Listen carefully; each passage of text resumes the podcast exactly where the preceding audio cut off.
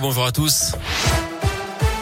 À la une, le trafic dans la région. Il est calme actuellement, pas de difficultés à vous signaler. De nouveaux rassemblements dans l'éducation nationale. Aujourd'hui, enseignants et personnels qui manifestent pour demander plus de moyens et une meilleure gestion de la crise sanitaire dans les établissements scolaires.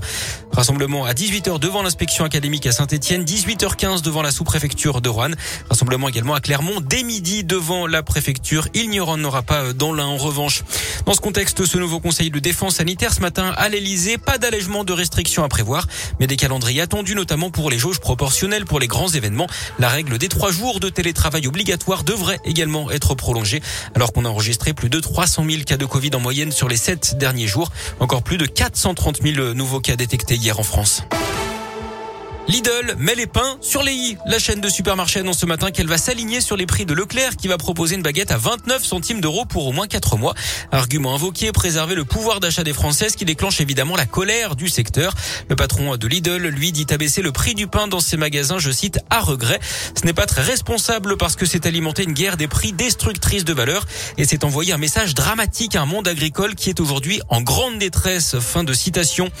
À Clermont, Emmanuel Macron a été la cible d'une action de désobéissance civile à Chamalières dans le Puy-de-Dôme. Des militants écologistes ont souillé un portrait du président hier. Ils l'ont trempé dans de la mélasse, rappelant le pétrole à l'occasion de sa prise de parole devant le Parlement européen hier. C'était pour dénoncer son bilan climatique et social. Le portrait ensuite été accroché tête en bas sur un pont avec également une banderole. Pendant ce temps, Gérald Darmanin, lui, a chiffré à 534 faits depuis juillet dernier les menaces graves contre les élus de la République directement liées au rejet des mesures sanitaires. Nous avons désormais de très nombreuses interpellations, dit les menaces se font principalement via Internet, mais il dit redouter les menaces physiques désormais.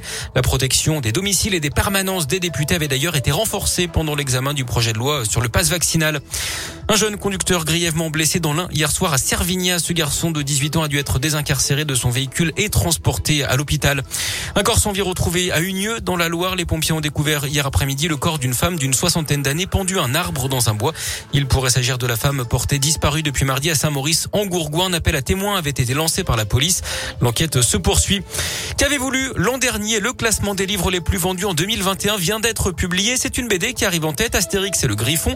1 540 47 576 exemplaires en moins de deux mois et demi. Ça fait à peu près 21 500 albums par jour, 15 par minute. Loin derrière, on retrouve le Goncourt 2020, l'anomalie de Hervé Letellier. Le podium est complété par La vie est un roman de Guillaume Musso. Et puis du sport et du tennis, le verre à moitié plein pour les Français à l'Open d'Australie, qualification de Benoît Paire et d'Alizé Cornet pour le troisième tour. C'est fini pour Rinderkner et Gasquet qui ont tous les deux abandonné. Et puis du handball avec les Bleus qui entrent dans le tournoi final de l'Euro aujourd'hui. Ils affrontent les Pays-Bas à 20h. Merci beaucoup Greg.